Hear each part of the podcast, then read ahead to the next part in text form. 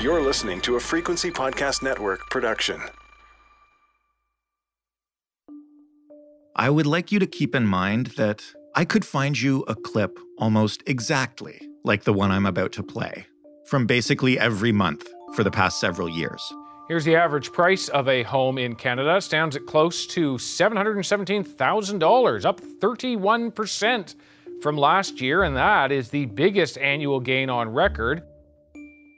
Those numbers should be shocking, but if you've been paying any attention, they're not.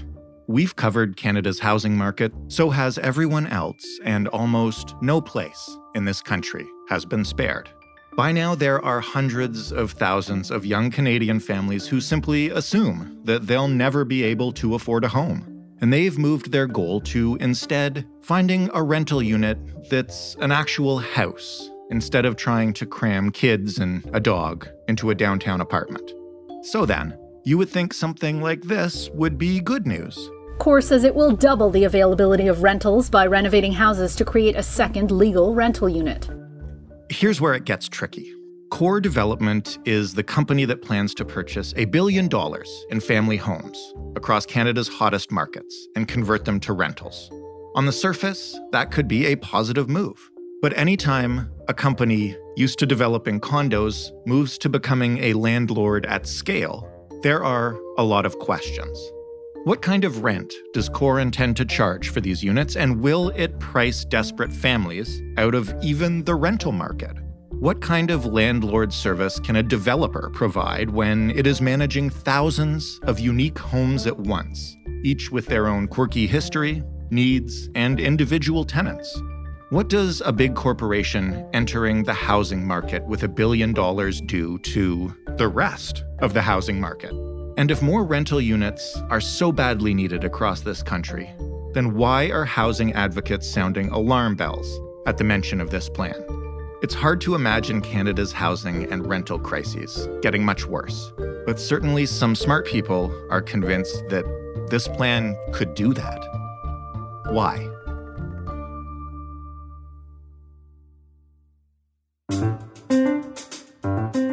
I'm Jordan Heath Rawlings. This is The Big Story.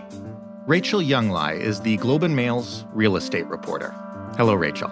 Hi. So, we've actually covered this kind of story before from an American perspective. But now that it's arriving in Canada, maybe you could just take a moment to kind of explain what institutional house rentals are. So, generally in Canada, rentals, uh, home rentals, are done by individual investors. So, maybe your cousin or your mom or uh, uh, just a, uh, a, person with uh, just uh, two uh, rental properties and they rent um, those homes. Um, institutional home rentals um, is more when a, a larger company takes it on on a larger scale. So similar to what this company Core is doing. What are they doing, or at least what have they announced plans to do? Because it's it's unclear. They haven't really done it all yet, right? They have not. They've just started. So their short term goal is to buy 400 properties and turn those into a thousand rental units. So uh, right now they've uh, they're focusing on Ontario and they're going to be buying in eight cities. They've identified eight um, mid-sized Ontario cities, and um, they're starting to buy properties there. So that's their short-term goal. Their medium term goal is to own about a billion dollars worth of single family home rentals across the country uh, in Ontario, BC, Quebec, and Atlantic Canada. What does core development usually do? Like, what's their normal business model, and how much of a shift is this for them? Well, they used to be in um, the single family home building business, and then they switched to condo development. And so they've been doing mostly condo development for the past few years. They have 14 condo projects in the GTA right now. What I'm wondering about is where they see uh, the profits in this deal because Canadian housing is absurdly overpriced right now, right? And and now is uh, at least for normal people not the time to buy these homes. Yeah, uh, yeah, you're, you're correct. Prices are very very high um, and where they're buying um, in those um, mid-sized Ontario cities, um, those prices are up significantly um, over last year. So, I mean, their plan is to take each property and turn them into two rentals. So, if it's a detached house, they would build or renovate it so there's a basement apartment unit, so a two bedroom basement apartment unit, and a three bedroom ground floor unit. So they'd be turning one detached house into two rentals. How much money does that generate for them, or how much are they expecting to get for it? Right now, they're, they're the rent that they're charging, because if they have started the program, they're charging around $1,600 for the basement unit and $2,100 for the ground floor unit.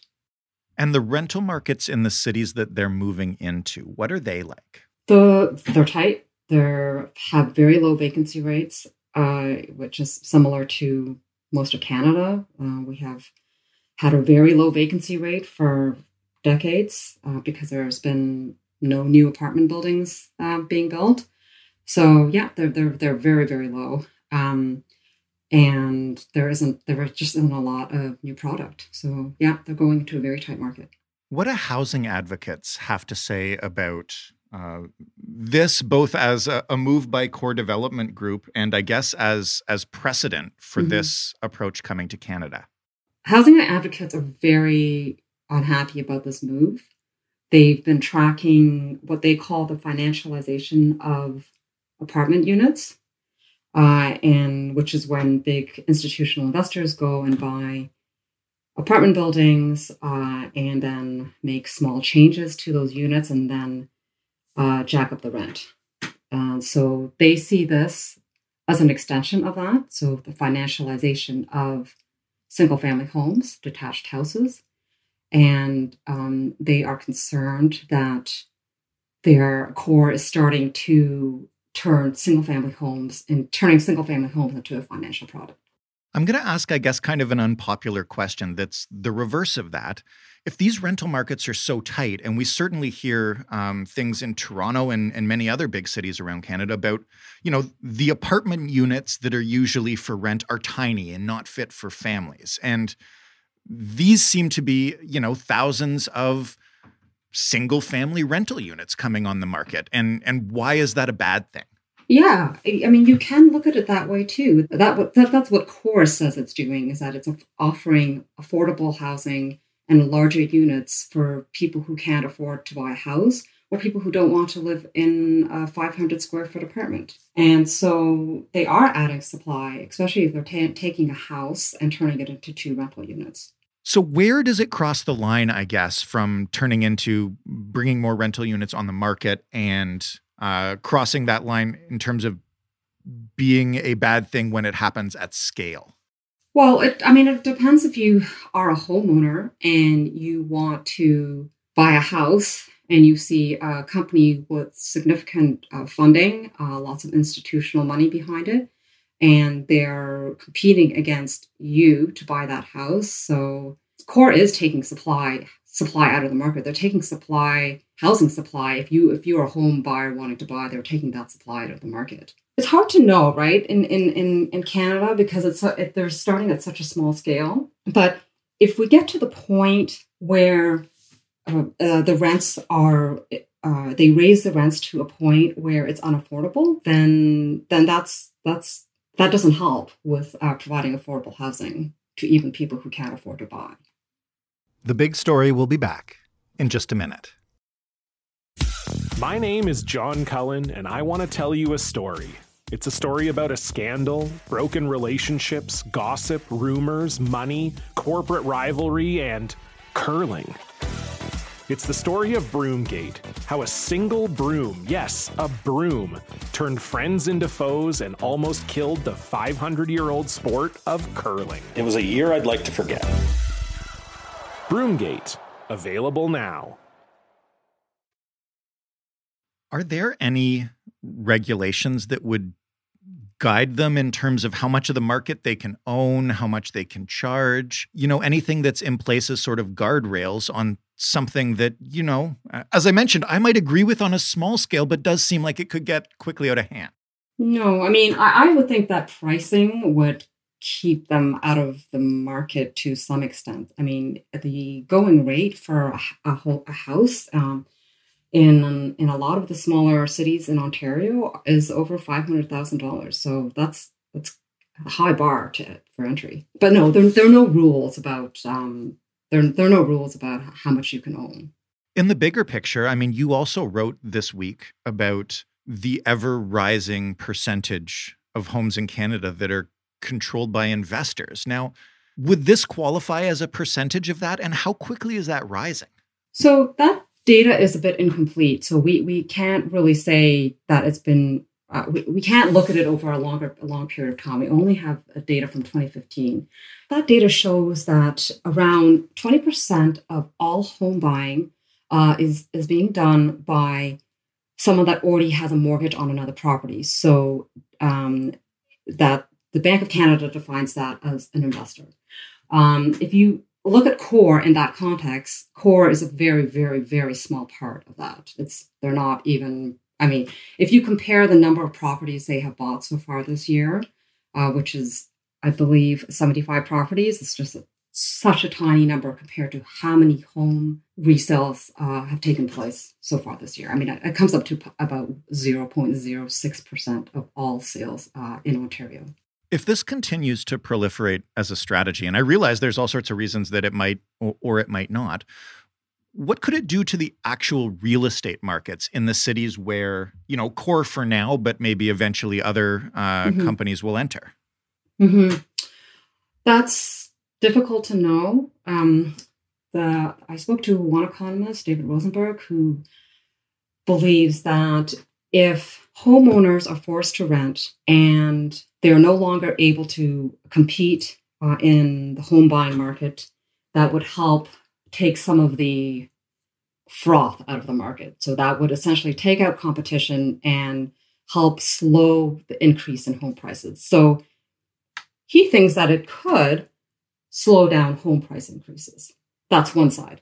Um, it could also increase home prices because you have uh, a well capitalized investor like Core or any big investor going in and um, able to buy houses, properties w- without restrictions. So they they just have deeper pockets than than you and I or or any any home buyer. So in that respect, it could increase home prices. Now, CORE has said that they don't get involved in bidding wars, so that's that's what they've said so far.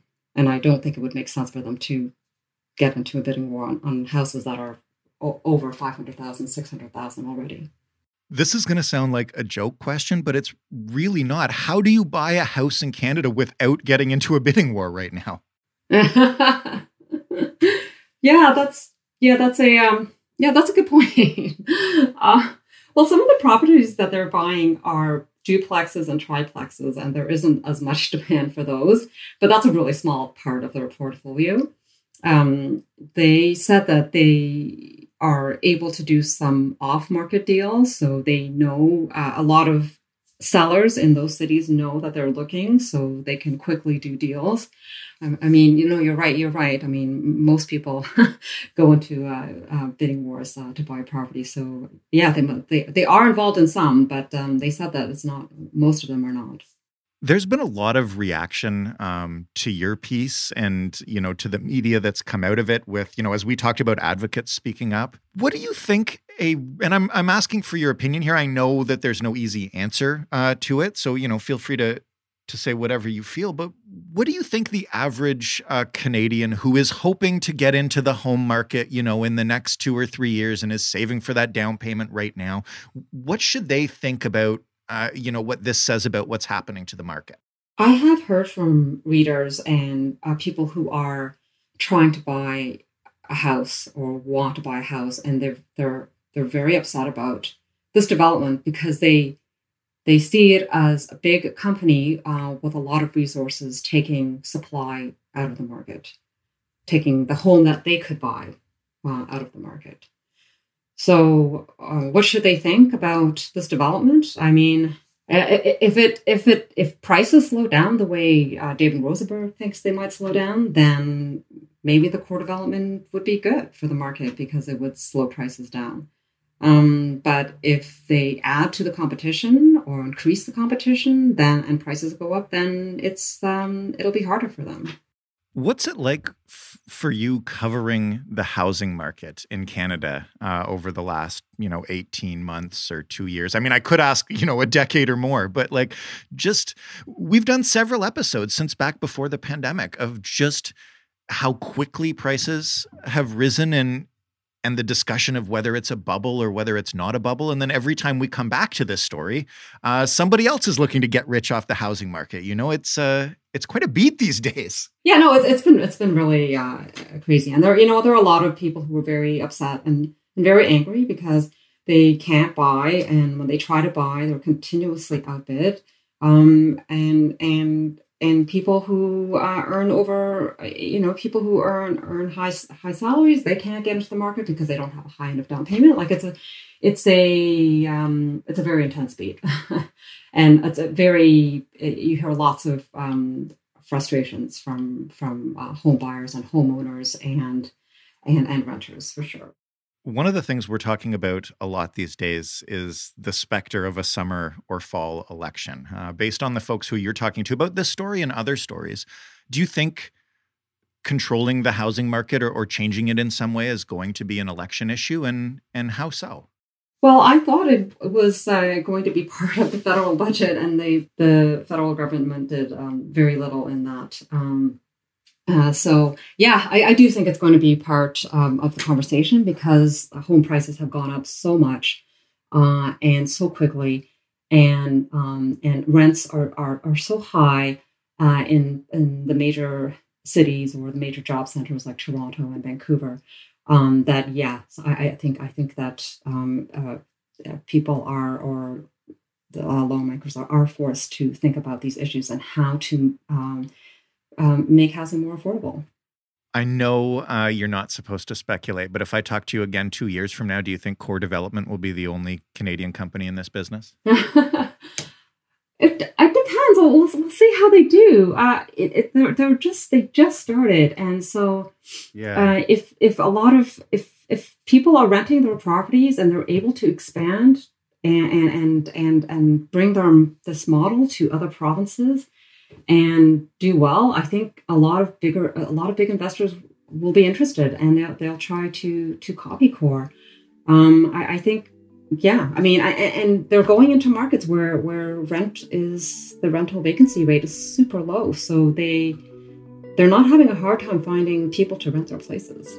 I guess we will have to see. Rachel thank you so much for talking to us about this today. Thank you.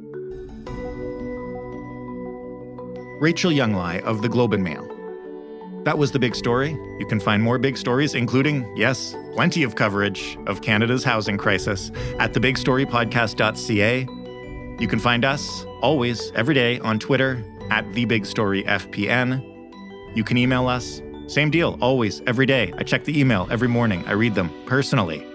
The Big Story Podcast, all one word, all lowercase, at rci.rogers.com.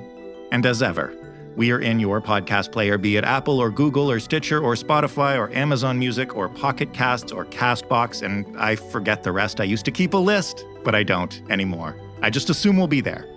Thanks for listening. I'm Jordan Heath Rawlings. We'll talk tomorrow.